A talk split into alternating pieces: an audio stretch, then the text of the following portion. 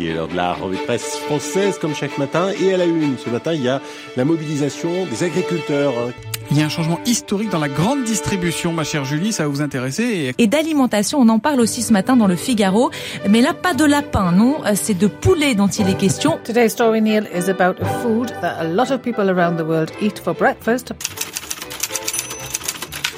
It's Business La revue de presse du business de la bouffe.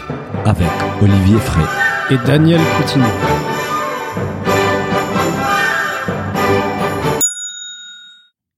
Bonjour à toutes et à tous, bienvenue dans ce nouvel épisode de It's Business, la revue de presse du business de la bouffe. Je suis comme d'habitude avec l'expert du secteur agroalimentaire, Olivier Fray. Bonjour Olivier. Salut Daniel, bonjour à tous. Alors Olivier, aujourd'hui on va parler de la grande distribution avec Carrefour, de la distribution bio avec Horror Market, des pauses déjeuner au travail et à l'école, ainsi que du marché du vin spiritueux aux US et du rapprochement entre LVMH et Jay-Z dans les champagnes.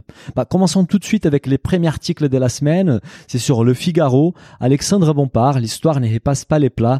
Nous avons tourné la page. Alors Olivier, le PDG de Carrefour, a pris la parole et il nous apprend beaucoup sur les stratégies du géant de la grande distribution. Oui, tout à fait. euh, Carrefour a présenté euh, ses, résultats pour l'année 2020. Donc, euh, c'est Alexandre Bompard qui a répondu à pas mal d'interviews sur l'année écoulée. Et il est, il est notamment revenu donc à la fois sur les résultats du groupe et sur euh, plus récemment l'opération euh, de rapprochement avorté avec Couchetard. Moi, c'est qu'intéressant, c'est qu'il a dit que c'était son devoir d'examiner cette offre-là avant de proposer un projet au conseil d'administration. Mais les gouvernements, notamment Bruno Le Maire, a mis un veto. Donc, de toute façon, les négociations étaient, les négociations étaient arrêtées. Oui, voilà. Euh, a priori, euh, Alexandre Bompard a été euh, contacté au mois de janvier pour euh, une, une éventuelle euh, opération euh, de ce type-là. Euh, quand, quand le gouvernement en a eu vent, euh, Bruno Le Maire, effectivement, en plus, c'était c'était assez étonnant parce que Bruno Le Maire l'a fait euh, dans une émission télé euh, sur France 5. Donc euh, c'était assez bizarre de, de voir ça. Maintenant, a priori, euh, il y a toujours des discussions avec Couchetard Hmm. euh, qui sont pas sous forme de rachat, mais qui seraient plus un partenariat. Partenariat, quoi. Ouais. Mais ce qu'il dit aussi, c'est qu'il dit, bah, avec euh, aujourd'hui 80 millions, milliards d'euros des chiffres d'affaires, nous n'avons pas de problème des tailles critiques, en fait. Non, c'est vrai que 80 milliards, c'est quand même un gros acteur, même au niveau mondial. Bon, ils sont ils sont loin de de Walmart euh, au, au niveau de- du chiffre d'affaires, mais par, par rapport à d'autres acteurs, euh, ils sont plutôt bien positionnés. Mhm. Et, et- et l'e-commerce aussi a connu une énorme augmentation. Euh, évidemment, et ce qu'il dit, c'est que la crise du Covid a marqué une rupture définitive. Elle a accéléré le développement de l'e-commerce dans tous les pays, pour tous les produits et toutes les générations. Il n'y aura pas de retour en arrière. Oui, on apprend d'ailleurs que Carrefour en 2020 a gagné 1,3 million de nouveaux clients. Énorme. Donc c'est au niveau mondial. Hein. Ah, au mondial. c'est au niveau mondial. Ouais. Mais quand même, c'est, enfin, quand on regarde ce chiffre, c'est énorme. Hein. Et, du coup, les ventes en ligne, elles ont augmenté de 70% dans le monde. Mhm. Elles sont passées à 2,7 milliards d'euros. 2,7 milliards, d'accord. Et il prévoit d'atteindre donc 4,2 milliards en 2022. Oui, c'est un objectif assez ambitieux. Et, et- 2022, c'est dans un an. Hein, Oh, donc, ça euh, va vite. hein. ou- ou, allez, on va dire un an et demi euh, pour euh, pour la fin 2022, mais ça veut dire qu'il faudrait euh, quasiment effectivement Doublé en deux Ouais. ans, quoi. Ouais. Et on apprend aussi que donc Carrefour a, a, a vu, est devenu le leader de la livraison à domicile en France avec 25% des parts des marchés. Ouais, j'étais étonné de cette part de marché. euh, c'est c'est quand même C'est énorme, gros, moi, hein. je C'est m'attendais un- pas à un, un quart 25. un quart du marché. euh, c'est Je voyais pas Carrefour aussi pointu dans l'e-commerce. Non, moi non plus. Je, je, je m'attendais un peu moins. Euh, on sait que Leclerc, lui, est leader sur le drive. Mhm. Et je savais pas que Carrefour avait cette part de marché-là euh, dans, dans la livraison. Et, et, et on, il, il revient aussi sur la faible valorisation des Carrefour qu'on a évoqué ici dans un- dans d'autres épisodes. Et il dit la distribution alimentaire souffre du sceptisme des marchés financiers. Depuis 10 ans, l'indice du secteur européen a sous-performé des 50%. C'est lui des principales valeurs. C'est mon rôle de les convaincre, bah, de convaincre les investisseurs, quoi. Oui, et puis ça tient aussi au fait que bah il y a eu les Gafa, il y a eu toutes les technos euh, qui qui ont vraiment surperformé en bourse. Bien Donc euh, je pense que les investisseurs se sont un peu détournés de de ces de secteurs. ces de ces valeurs brick and mortar comme on appelle des fois. Mhm. Donc euh, il n'y a, pas que Carrefour hein, qui est Non, concerné par ça. ouais, hein. est Il y a, il y a même des acteurs ouais, de l'agroalimentaire. Hein. Si tu regardes le cours de Danone, il est pas très haut. Euh, euh, donc euh, c'est c'est un peu tout un tout un secteur qui qui a été dévalorisé au profit des, des big tech euh, américaines euh, ou qui chinoises. hein. attire plus euh, les investisseurs, quoi. C'est c'est normal. Euh, on continue avec un deuxième article sur Carrefour et, et son PDG. Donc c'était sur Challenge Carrefour. Quel défi pour Alexandre Bompard après une année hors norme? We are back. C'est avec cette phrase lors de la présentation des résultats 2020 que le PDG de Carrefour a résumé la situation de l'entreprise en ces débuts d'année. Oui, alors a priori, on a un chiffre d'affaires qui est en hausse de 7,8%. Alors a priori, c'est un chiffre d'affaires euh, à périmètre constant Mhm. et un, un résultat opérationnel qui est en hausse, lui, de 16%. C'est énorme. Donc c'est c'est plutôt une belle performance. Une belle Alors, performance, effect- on est d'accord. Effectivement, c'est vu le contexte, euh, on s'attendait tous à ce que les les distributeurs aient une, une, une belle marge de progression au niveau du chiffre d'affaires. C'est clair. Euh, là, la marge, elle est aussi intéressante, sachant que bah de toute façon, on s'attendait pas forcément à ce qu'il y ait une grosse marge parce qu'il y, a- il y avait les problèmes sanitaires, il y avait moins de monde en magasin. L'augmentation de l'e-commerce qu'on a vu que Voilà. a un impact aussi sur les Donc marges. ça, ça peut impacter les marges. Donc cette fois-ci, euh, challenge. euh, Quels sont les défis, Olivier, donc euh, qui, qui évoquent Challenge en fait? Alors, ils évoquent quatre défis en tout. D'accord. Donc, premier défi, c'est la vitesse d'exécution. Hein. Mhm. Alexandre Bompard, il doit accélérer et donner une visibilité aux, aux investisseurs cette fois-ci. Hein. Il y a eu une bonne année, mais euh, voilà, tout le monde sait que c'est conjoncturel. Hein, finalement, c'est aussi dû au Covid. Et maintenant, il faut accélérer. Et il y a un objectif euh, qui a été atteint de 3 milliards d'euros de baisse de coûts Énorme. euh, à fin 2020. 2020. Oui. Et du coup, Carrefour a remis un, un coup d'accélérateur sur euh, la baisse de coûts et il voudrait faire 2,4 milliards d'euros d'économies euh, d'ici 2023. C'est qui reste énorme pour un chiffre d'affaires de 80 milliards de- Ouais. d'euros. En fait, ça, ça, ça peut avoir un impact très important sur le résultat opérationnel de la boîte. Reste à savoir où est-ce qu'ils vont les, Bah, les gratter. justement, c'est l'analyste qui suit les dossiers de près. Elle dit le hic, ils n'ont pas été clairs sur l'origine de ces milliards. Et justement, les syndicats, quant à eux, s'inquiètent parce qu'apparemment Carrefour va passer des nombreux supermarchés et hypermarchés en location-gérance euh, dans les cadres de procédés. En fait, ce n'est plus Carrefour, mais les gérants qui sera employeur des salariés des magasins, faisant peser un risque potentiel sur les conditions de travail. Oui, du coup, peut-être que ça veut dire que Carrefour va baisser sa masse salariale et c'est peut-être là qu'ils vont gratter les coûts finalement. Et voilà. peut imaginer ce montage-là. Et donc c'est plus Carrefour l'employeur des em- des employés en magasin en fait, Voilà. c'est les Donc gérants. c'est tous ces gens-là qui sortiraient de, de la masse. euh, Et évidemment, s'inquiètent les syndicats. Quel est le deuxième défi? Alors deuxième défi, c'est le e-commerce. Ah, hein, on vient, sûr. on vient de le voir. Ouais. Carrefour a, bien, doubler a en bien ans. performé. Il veut doubler quasi en deux ans. Alors le problème, c'est que là-dessus, euh, il va être en frontal euh, avec des acteurs qui investissent énormément. Alors Tout à fait. c'est pas des acteurs auxquels on pense forcément, mais euh, Uber Eats, Deliveroo, euh, voire même Amazon sur certains marchés, avec on a vu reculaient un peu en France là-dessus, mais ils ont quand même encore le partenariat avec Monoprix, donc ça, reste des acteurs. Et des nouveaux acteurs des dark stores qu'on a évoqués, Voilà. comme euh, Cajou et d'autres euh, en Europe, quoi. Tout à fait. Et il y a un troisième défi sur les prix aussi. Alors la bataille des prix, on en a parlé la semaine le- dernière. Voilà. Donc euh, Carrefour, lui, euh, il est un peu, il est dans la moyenne. Il est pas dans les meilleurs euh, élèves, si on peut dire, au niveau de, de des prix. Euh, il bataille avec Géant, euh, Hyper U et Leclerc.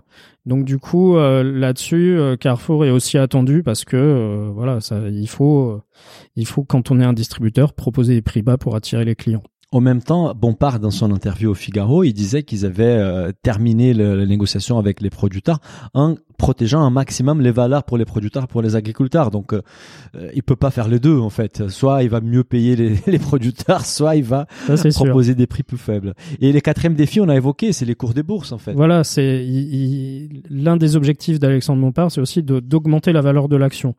Alors ils ils l'ont fait mécaniquement, euh, comme euh, comme le font euh, un certain nombre d'acteurs, en rachetant Des actions. des actions. Mhm. Donc mécaniquement, ça fait augmenter le cours de l'action. Bien sûr, ça réduit les nombres d'actions disponibles. Et, l'idée derrière ça, c'est qu'en fait, euh, Alexandre Bompard euh, aurait été mis à la tête de Carrefour par les deux familles euh, qui détiennent une, une grosse partie du capital de Carrefour. les familles Arnaud, Delvemache et Moulin, Galerie Lafayette. Voilà, avec l'idée de faire monter le cours pour eux après sortir du capital de Carrefour à un bon prix. C'est les rêves des Bernard Arnault, c'est de quitter Carrefour. Mais il faut que ça se fasse au bon prix. Voilà. On sort pas à n'importe quel prix. C'est d'accord- on est d'accord. Et moi, j'ai rajouterais un cinquième défi pour Carrefour en 2021 qui n'a pas été évoqué dans l'article, mais c'est le bio. Parce qu'en fait, euh, il va falloir émettre bio, c'est bon dans les rails, qu'ils ont fait euh, finaliser, l'acquisition en fin d'année dernière. Et ils ont aussi plusieurs enseignes bio dans son portefeuille. Ils ont Carrefour Bio, So Bio, Bio Azur, Greenwich sur l'e-commerce et maintenant Bio c'est bon.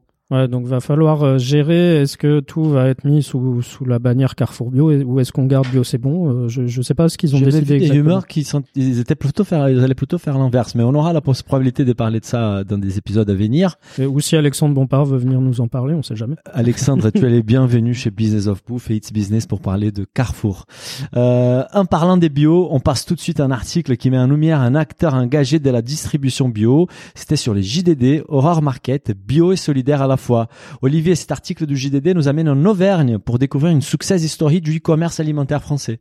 Oui, il s'agit d'un site qui a été lancé en 2018 et qui s'inspire d'un modèle américain de, de- qui s'appelle Thrive Market. Thrive et, et qui est basé justement en Auvergne et qui du coup est spécialiste du bio mais en circuit court, c'est-à-dire que ils vont acheter directement quand on parle de circuit court, c'est pas forcément du local, c'est vraiment on réduit les intermédiaires. Mhm. Donc réduire les intermédiaires, ça permet aussi de de réduire les marges de tous ces intermédiaires Mhm. et donc d'avoir des meilleurs prix. Ouais, c'est c'est qu'il dit, c'est qu'ils vont se concentrer sur très peu de références, mais ils vont faire du volume sur ces Voilà. références, ça leur permet d'avoir des prix plus intéressants. Bah, la- plus on achète euh, en volume, moins on, on va payer cher. Et là, en fait, euh, ce qui est intéressant chez Horror Market, c'est qu'il fonctionne avec euh, un, un droit d'entrée, si, si je pourrais dire. C'est une sorte d'adhésion. D'accord. Ça, c'est la spécificité de leur modèle, en fait. Ouais, c'est un peu, une comme- un peu euh, Costco fait aussi ça. Enfin, c'est Mhm, des mhm. modèles. euh, Oui, oui, oui. des modèles comme ça, donc euh, pour adhérer, il faut payer 60 euros. Mhm. Ça vous donne accès à, à la gamme, à toute la gamme de, de Horror Market. Il y a à peu près 4000 produits référencés. Et, et c'est c'est un site qui qui compte aujourd'hui euh, il- 20 000 clients réguliers. Ils envoient environ 800 colis par jour. 800 colis par jour. Ouais, c'est mal. énorme, hein. Alors on connaît pas la valeur du colis, hein, mais euh, Bah, il doit On être, imagine si on dit que c'est à 50 euros, on va dire en moyenne, les tickets moyens, on est à 40 000 euros par jour. pas mal. C'est, ça commence à faire un bon, bon petit business. Et surtout, ce qui est intéressant, c'est qu'effectivement, ils ont pas de dépenses marketing, euh, ils font pas de pub à la télé. Parce qu'une fois qu'on est adhérent, on a envie de racheter Voilà. parce qu'on a des prix plus faibles.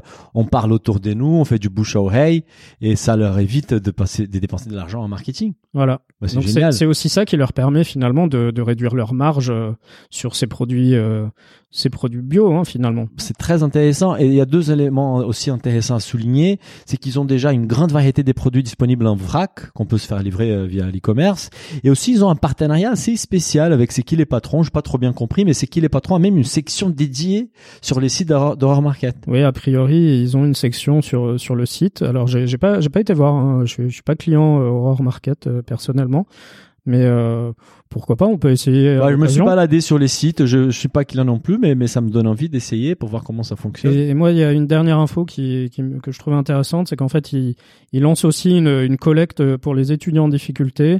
Donc, euh, vous pouvez aller sur le site euh, où le lien est sur la newsletter. hein. Mhm. Et chaque euro collecté, ça permet de réaliser un panier d'une trentaine d'euros qui sera envoyé aux étudiants qui se seront inscrits sur le Top. site. Ah, c'est chouette c'est- ça. Bonne initiative. Ouais. On va parler d'autres initiatives à la fin du, de- du podcast.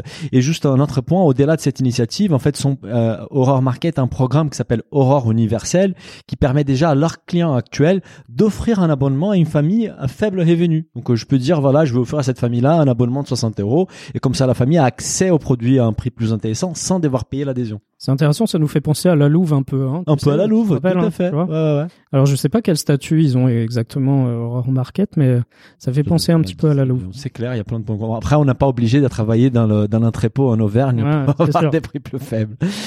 On passe maintenant du bio à l'agriculture et c'est sur le Figaro. En absence des salons, en absence des salons, les agriculteurs s'invitent dans les téléphones des Français. Alors Olivier, les 27 février, donc samedi dernier, aurait dû marquer les débuts du salon favori des Français, les salons de l'agriculture. Mais cette année, ça se passera différemment. Le 27 février, c'est samedi prochain. Bah, on va diffuser, on va diffuser mardi, donc Ah oui, ça sera avant. Excusez-moi. Euh, oui, comme chaque année, hein, moi normalement je, je vais faire mon petit tour au salon de l'agriculture et là cette année, bah, malheureusement avec la, la crise sanitaire, c'est pas possible. hein, tous les salons sont annulés. Clair. Et, et le, le collectif ici La Terre a eu une idée assez intéressante, c'est-à-dire qu'ils ont réuni euh, 130 producteurs qui qui vont répondre au téléphone en fait. Donc vous- êtes euh, citoyen, vous inscrivez sur le site ici la Terre et vous pouvez appeler ou être appelé, je crois, euh, par un agriculteur à qui vous allez pouvoir poser toutes vos questions. Génial, c'est une hotline agriculteur quoi. Voilà. voilà. J'adore les concepts. Donc après, je sais pas si on peut choisir. euh, voilà, je, je veux euh, savoir comment les vaches euh, sont élevées dans telle région. Mais je pense qu'il y a une Et tu as un éleveur des vaches qui t'appelle et qui t'explique Voilà. tout quoi. Bah Alors, franchement, c'est chouette ça. Bah, sinon, vous pouvez les trouver aussi sur Twitter. hein, pour ceux qui, qui fouillent un petit peu, il y a, y a des vraies stars euh, chez les agriculteurs. hein. Oui, mais la possibilité d'avoir 130 agriculteurs qui se mettent à disposition des Français pour Ouais, expliquer leur métier, je trouve ça vraiment Ah, moi- génial. moi, je, quoi. je, je, je trouve ça bien que les agriculteurs prennent le temps de communiquer Aussi, avec euh, les citoyens important. parce qu'on on parle tellement de leur métier euh, sans, sans le connaître finalement C'est clair. que c'est toujours très compliqué et ceux qui peuvent le mieux parler de leur métier c'est quand même les agriculteurs. On est d'accord. Et pour ceux qui s'intéressent aux agriculteurs, j'invite euh, également nos auditeurs à aller écouter l'émission Sur les champs qui est sur Business, Business of Bouffe où Umbre et Camille donnent la parole à des ag- agriculteurs qui innovent en France et on apprend beaucoup en écoutant ces agriculteurs pendant une heure qui nous expliquent la difficulté de leur métier mais aussi la passion qu'ils portent par ces métiers-là. Bon, dès l'agriculture, on change, on change complètement des sujets pour parler des pauses déjeuner. Donc c'est sur les Figaro encore une fois, comment la crise sanitaire a transformé nos pauses déjeuner? Olivier, dans cet article, on s'intéresse à la solitude des pauses déjeuner pendant la crise sanitaire. Oui, on- on- en fait, euh, voilà, c'est le contexte veut ça entre le, le télétravail, les restaurants qui sont fermés. Euh, donc, y a, il y, a, il y a, ça impacte la vie de, de beaucoup de monde finalement. clair, hein. c'est clair. Euh, moi, je pense aux gens qui, effectivement, tous ces commerciaux qui sont sur la route, Bah, qui sont obligés de manger dans leur voiture un, un- Bah, il y a un justement pauvre sandwich. euh, Il y a justement Henri, qui est promote- promoteur des ventes dans l'agroalimentaire. On lui a demandé s'il passait une bonne pause déjeuner et il s'emporte. Il dit, j'en ai marre des déjeuners dans sandwich et des crudités les midis, seul dans ma voiture. ouais, et surtout, je pense qu'ils en ont marre de manger froid, quoi. On a, en plein hiver, on a envie d'un bon plat chaud et on peut pas le trouver. Donc, euh, Oui. c'est vrai que c'est c'est une vraie problématique, ça. Après, il y a l'autre problématique des gens euh, qui doivent aller au bureau.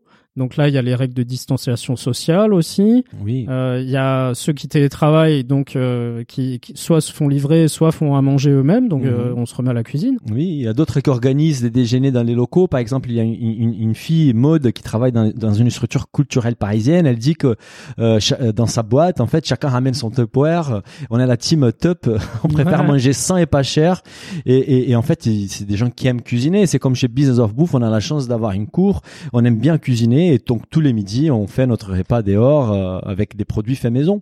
Et il y a, une info un peu cocasse que, j'ai trouvé dans cet article aussi, c'est que on- en fait, il y a un décret qui est paru le 14 février Ah, dernier vu ça, qui autorise les, les salariés à déjeuner à leur bureau devant leur Parce ordinateur. qu'avant, c'était interdit. Avant, c'était interdit. Alors moi, je suis, je, je suis pas en entreprise, j'étais pas au courant de, de cet article-là. Moi, il m'a bien fait rire. Donc, euh, j'ai une pensée pour tous ceux qui, qui voulaient manger devant leur ordi et qui ne pouvaient pas le faire. J'adore ça. Moi, je, je, quand je bossais en corporate, je déjeunais parfois devant mon ordinateur. On m'a jamais amené en prison, mais je, je veux bien croire qu'en France, cela a été Les déjeuners d'affaires aussi sont moins fréquents parce que Bah quand ouais. ils ont lieu aujourd'hui, c'est maximum six personnes dans une salle de réunion avec un plateau repas. Ça fait moins rêver quand même. Et en fait, il y a un chiffre qui, qui résume tout ça, c'est 700 millions d'euros. C'est le montant estimé des tickets restaurants qui n'ont pas été utilisés en 2020. Énorme. 700 Donc, millions d'euros. Euh, le gouvernement, le, le ministère de l'économie, il a décidé de prolonger la, la durée de validité Bien des sûr. tickets jusqu'en septembre 2021. C'est normal, les restos sont fermés et là, ça va aider la reprise un peu de la restauration avec euh, ces 700 millions d'euros euh, en épargne finalement de, de Ouais, c'est un peu ça. Euh, mais mais ce que j'aime bien dans l'article, c'est qu'il y a aussi ceux qui qui regardent, bah, qui voient les, les verres moitié pleins, euh, qui ont un regard plutôt optimiste de la situation. Pour Xavier, expert comptable, la crise sanitaire était un- une véritable libération.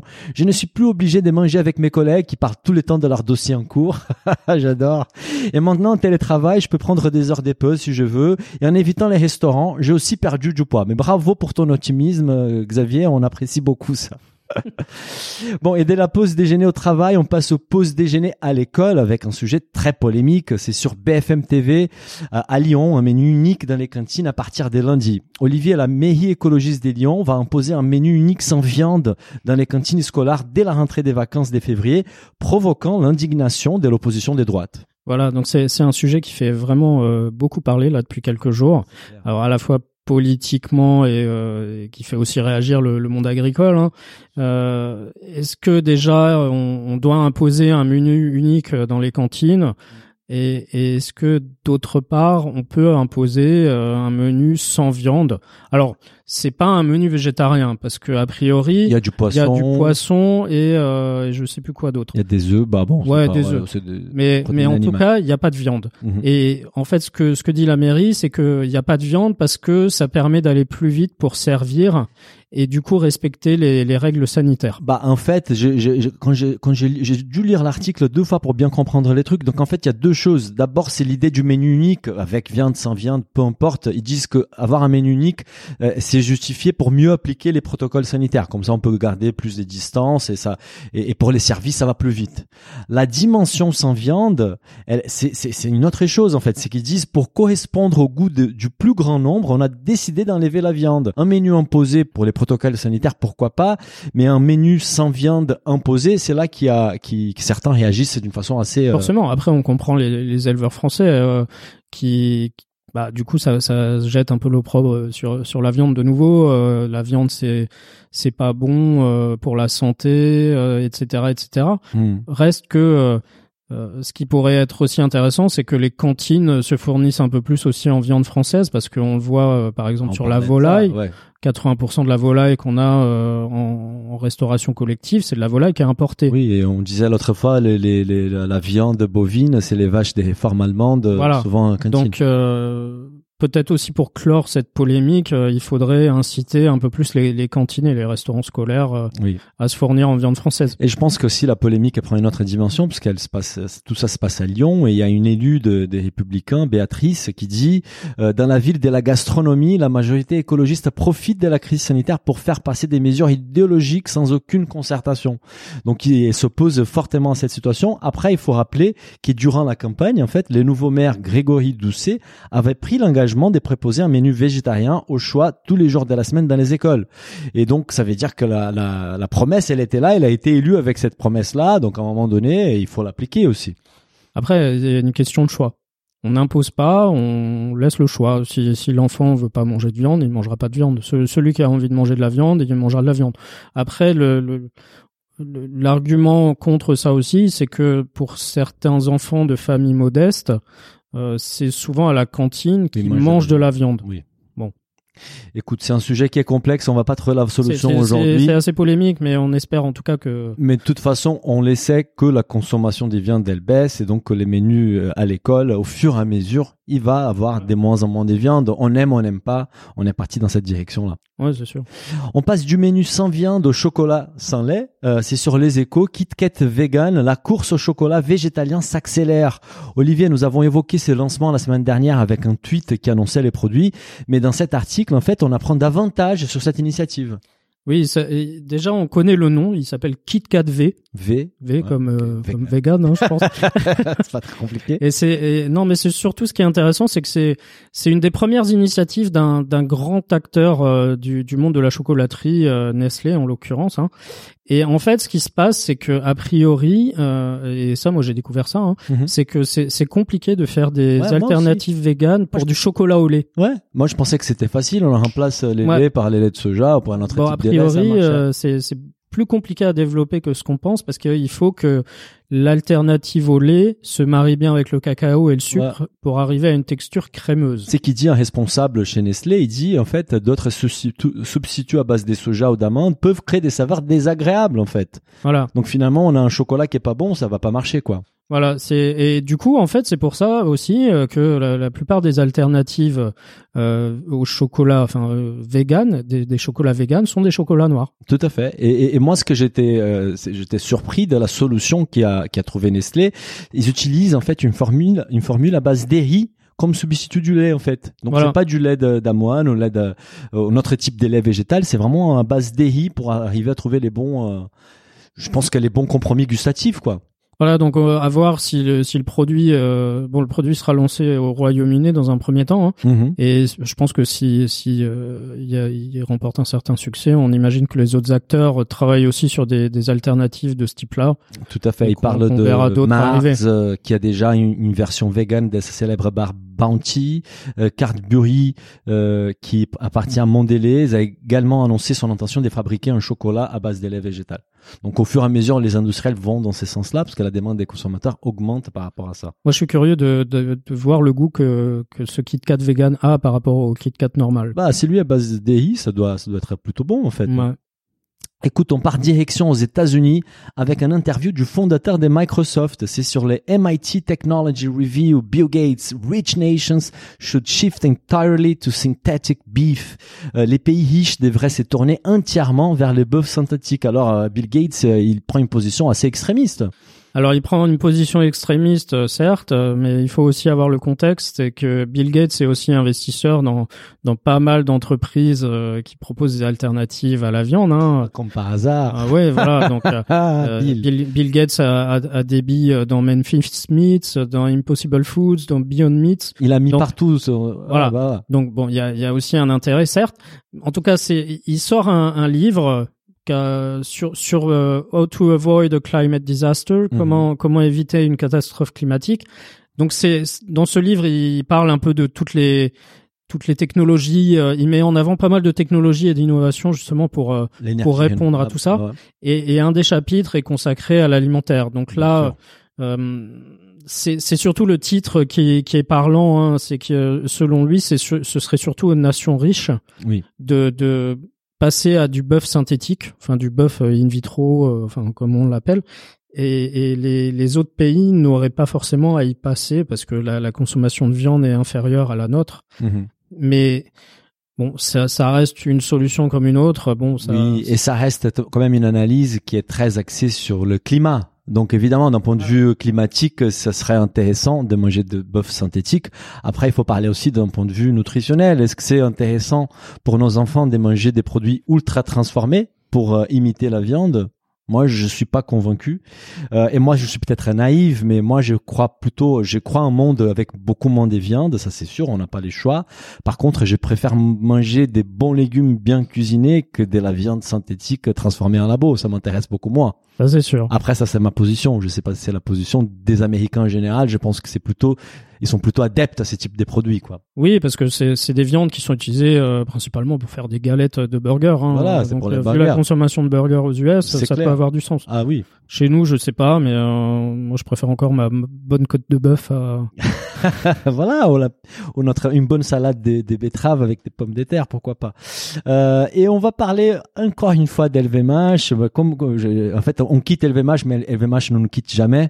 Euh, donc c'est sur It's Business encore une fois, toujours aux États-Unis. New York Times, Jay-Z and LVMH, two of the world biggest brands going to business. Jay-Z et LVMH, deux des plus grandes marques mondiales, font du business. Olivier LVMH renforce son portefeuille champagne avec l'acquisition de 50% de la marque Armand Desbrignac. Oui, Armand de Brignac, en fait, c'est une marque de champagne qui euh, est couramment appelée euh, Ace of Spades, euh, en référence à, À une bouteille, à la fait. bouteille et, Une chanson. et une Ouais. chanson euh, dont, dont Jay-Z. On euh, allait jouer la chanson, mais on s'est dit qu'on pourrait avoir des problèmes de Voilà, droit avec euh, Jay-Z. on On veut pas chercher de problème problème avec avec Jay-Z. Et en fait, Jay-Z a fait l'acquisition de, de cette maison-là en 2014, Mhm. suite a priori à un différend avec euh, son champagne préféré, euh, le Crystal, Crystal, Crystal Roderer. ouais. hein. Et, et du coup, euh, LVMH vient de faire l'acquisition de 50% de cette marque. Alors, vous achetez une marque euh, qui appartient à Jay-Z, vous achetez aussi une partie euh, de tout l'aura de Jay-Z, euh, à la fois dans la musique, sur les réseaux sociaux et de, de tout le pouvoir de distribution dans, dans les, les... En fait, c'est un champagne qui est distribué un peu de manière euh, confidentielle euh, dans certains euh, circuits Bah, de distribution. surtout, surtout un champagne qui a un positionnement super luxe avec un prix d'entrée à 300 dollars la bouteille, il faut pas l'oublier. Euh, et on rappelle aussi pour ceux qui savent pas qu'LVMH détient déjà les marques Moët et Chandon, Veuf et Glicot, Mercier, Ruinard, Dom Pérignon et Krug. Donc ça vient renforcer les portefeuilles, de, les portefeuilles champagne d'LVMH. Euh, et c'est qui est intéressant aussi pour faut comprendre dans les business des vins spiritueux, euh, un distributeur comme Moët Hennessy qui a la division donc vins spiritueux d'LVMH, ils ont souvent des accords d'exclusivité avec un hôtel, restaurant, un bar où tu vends en fait tous tes produits. Donc tu vends tes whisky, tes gins, tes vodka, etc. Et avoir un champagne comme celui-là de, de Jay-Z qui est très demandé par certaines, par une partie de la population américaine, la population afro-américaine, euh, ça permet à LVMH de rentrer dans des établissements où ils n'étaient pas présents auparavant. Donc c'est très stratégique pour eux pour développer leur marché, euh, leur business au marché US, quoi. Donc en fait, t'achètes du Jay-Z pour vendre du Mouette et du Ruina. Bah, c'est un peu ça. Et justement, c'est comme tu disais, c'est s'associer aussi la marque LVMH et des initiatives LVMH avec Jay-Z, qui, est, qui a une image des marques forte aux États-Unis, mais partout dans le monde. Hein. Et c'est pas la première fois que LVMH s'associe à des stars de la culture pop américaine. Il y a deux ans, ils ont lancé une marque des modes, un partenariat avec euh, Rihanna qui s'appelle euh, euh Finji ou Zenti. Euh, donc voilà, c'est un peu dans, le, dans, la, dans les habitudes d'LVMH de chercher ces types de, de des deals, quoi. Oui, on avait parlé il y a, il y a quelque temps de, de des stars, euh, de, de, ces acteurs américains qui, qui créent, euh, qui se, se, mettent sur une marque de vodka. Euh, George Clooney avait une marque de tequila qui l'a revu, revendu très cher. Donc c'est vrai que c'est on, on, achète aussi une égérie une égérie et tous les followers de ces gens-là sur Instagram, euh, sur Facebook, etc. C'est clair. Bah, je trouve que c'est très malin pour LVMH. Je sais pas si moi personnellement je vais euh, passer à l'achat d'Armand Desbrignac, mais je pense que c'est un move business qui est très intelligent. On va continuer sur la consommation d'alcool aux États-Unis avec un dernier article sur Bloomberg euh, Business Week. Online booze gets a Covid boost. J'adore les titres. L'alcool en ligne explose avec les Covid. Olivier, on apprend que les Covid, évidemment, a fortement euh, augmenté la part des marchés de l'e-commerce dans la vente d'alcool aux US. Oui, en 2020, comme partout. Hein. Mais ce qui est intéressant, c'est c'est qu'aux États-Unis, euh, la vente d'alcool en ligne est très très régulée. C'est incroyable. Et, et j'ai découvert ça dans cet article, c'est ah. super intéressant. Hein. Et en fait, euh, des, un grand brasseur américain comme Molson Coors, il a vu ses ventes en ligne progresser de 230% sur les 11 premiers mois de 2020. Ah, incroyable. Forcément, ils étaient les Américains, ils étaient comme nous, les restaurants étaient fermés, les bars aussi. Euh, si vous voulez vous, vous, boire un petit verre de, de bière ou de vodka, eh ben vous allez peut-être voir en ligne euh, si vous pouvez pas aller au supermarché quoi. C'est normal et un chiffre très intéressant que je connaissais pas avant la pandémie, il y avait que 20% des Américains qui savaient qu'il était possible d'acheter de la bière sur internet en fait. Ouais. Bah, mais, mais je pense qu'il c'est qu'il faut comprendre dans, dans, dans, ces marchés, c'est les marchés américains de l'alcool, il est très complexe, c'est une complexité qui date de la prohibition des années 30 en fait et ils ont un, instauré par la suite euh, la, une règle qui s'appelle le, le euh, three tier system. Ouais, three tier system. Voilà, qui a trois couches en fait des distributions. Tu as les producteurs, les distributeurs et les revendeurs, et tu ne peux assurer qu'une des étapes de la chaîne des valeurs. Soit tu es producteur, soit tu es distributeur, soit tu es revendeur. Tu peux pas faire deux ou trois de ces étapes-là. Du coup, en fait, quand tu achètes de l'alcool, c'est impossible d'avoir du direct du consommateur parce qu'en fait, il y a toujours trois intermédiaires au, milieu. Ouais, c'est et du coup, euh, chaque intermédiaire prend sa, sa com au passage, donc au, final, le, prix, le, prix, de vente s'en ressent aussi euh, pour le consommateur. Et d'un point de vue logistique, c'est un c'est un gros micmac, ah un gros micmac. Ah et surtout, euh, non seulement ça, mais chaque État a ses propres lois en plus régulant la vente d'alcool. Voilà. Donc euh, j'ai découvert par exemple que il euh, y, a, y a que une douzaine d'États qui permettent euh, de d'exporter dans un autre État américain. Voilà, tu peux pas vendre de là de la frontière de l'État. Voilà, donc il y a des États où si si vous êtes un fabricant de bière ou de gin ou je sais pas quoi, vous vous ne pouvez pas envoyer des caisses dans, dans l'état d'à côté quoi. Ouais, c'est hyper complexe en fait. Et c'est la difficulté de ces marchés qui est parmi les plus gros marchés, je pense c'est les plus gros marchés d'alcool au monde, mais les plus difficiles à, à craquer en fait et à Ouais, et du coup en fait ce qui s'est passé c'est que les ces acteurs là bah ils avaient pas l'habitude euh, forcément, ils étaient pas rodés à la vente en ligne hein, donc euh, ils se sont appuyés dans un premier temps sur les services offerts par des startups comme Drizzly, Thirsty, Speakeasy. Mm et ces startups-là, euh, forcément, elles ont connu un boom de chiffre d'affaires. Il y a Drizzly qui vient euh, d'être acheté là euh, ce mois-ci par Uber Eats. Ah bah ouais. Donc euh, c'est c'est vraiment un, tout un marché qui est en train de se créer. Mm-hmm. Et effectivement, les, les États-Unis, euh, les ventes en ligne d'alcool, c'était 5% à peu près l'an dernier. Et on estime que ça va passer à 20% d'ici 5 ans. Énorme. Et, et c'est un marché qui représente 120 milliards de dollars aux US. C'est c'est pas un petit marché. Ouais, c'est, pas... c'est qu'intéressant du modèle des Drizzly, justement, c'est qu'on a l'impression euh, de passer commande directement sur Drizzly. Mais en fait, les modèles derrière, il est hyper complexe parce que Drizzly, comme c'est un distributeur, je suppose, ils ont pas les droits de livrer les consommateurs finaux. Il faut que ça soit fait par les revendeurs. Et donc, du coup, leurs livreurs sont en fait des livreurs qui travaillent pour les boutiques d'alcool et ceux qui livrent les consommateurs finaux. Donc, tu imagines la complexité du système. C'est un peu euh, Allo Resto, hein, en fait, si, si tu penses, tu fais un parallèle. C'est ça, bah, c'est bien vu. C'est un Allo Resto, une espèce de place des marchés, des Voilà. boutiques d'alcool, quoi. Euh, écoute, on va finir euh, l'épisode d'aujourd'hui avec deux initiatives euh, solidaires de cette semaine. Est-ce que tu peux nous en parler un petit peu, Olivier? Oui, alors la première, ça concerne les agriculteurs. Ça s'appelle Les agriculteurs ont du cœur. Donc depuis euh, la mi-février, c'est un collectif d'acteurs du monde agricole qui s'est structuré et qui propose des actions solidaires euh, permettant de mobiliser des, des ressources alimentaires. Donc des, des agriculteurs peuvent faire un don de lait ou de, de certaines de leurs productions, mais aussi de proposer des offres d'emploi parce que on, bah, comme l'an dernier, on va se retrouver euh, peut-être euh, reconfiné là euh, le mois prochain. Donc on, on, pas. on- on le souhaite pas évidemment, mais il va y avoir de nouveau les asperges qui vont être de saison, donc il faut trouver des gens pour aller ramasser les asperges, pour aller ramasser les fraises. Donc si, si les, les agriculteurs nous écoutent, vous pouvez participer. euh, Il y a, y a tout, euh, toutes les coordonnées sur la newsletter. Super. Et il y a une deuxième initiative aussi euh, dédiée aux étudiants. Oui, cette fois-ci c'est la, la communauté écotable qui a mis en Mhm. place euh, un- une cagnotte, euh, une- non, un financement participatif, pardon, pour euh, proposer euh, des, des repas, de, de cuisiner des repas. euh, 500 repas par semaine, en fait, c'est l'ambition. Ouais, c'est l'ambition. Donc vous pouvez donner pour payer euh, 5, euh, 10 repas à des étudiants et ce sera cuisiné dans les restaurants partenaires d'Écotable et distribué gratuitement aux étudiants. Ils sont top chez Ecotable, on les salue.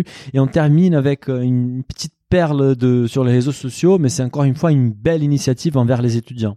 Voilà, c'est la, coopérative Le Gouessant qui qui a offert euh, 8 tonnes de pommes de terre euh, aux Crous de Rennes et de Vannes. Donc euh, je pense que les, les étudiants vont pouvoir euh, faire la, la razzia de frites euh, dans les prochaines semaines. Hmm. bon Olivier, encore une fois, merci beaucoup pour cet épisode de It's Business. La semaine prochaine, on revient comme d'habitude et j'espère peut-être avec un, un, un épisode spécial Salon de l'agriculture. Au revoir à tous. Au revoir, merci. Si le podcast vous a plu, n'hésitez pas à le noter 5 étoiles sur votre appli et à le partager autour de vous. Pour vous abonner à la newsletter, il suffit d'aller sur businessofbouffe ou olivierfray.com et vous abonner dans la rubrique newsletter. Bonne semaine et à bientôt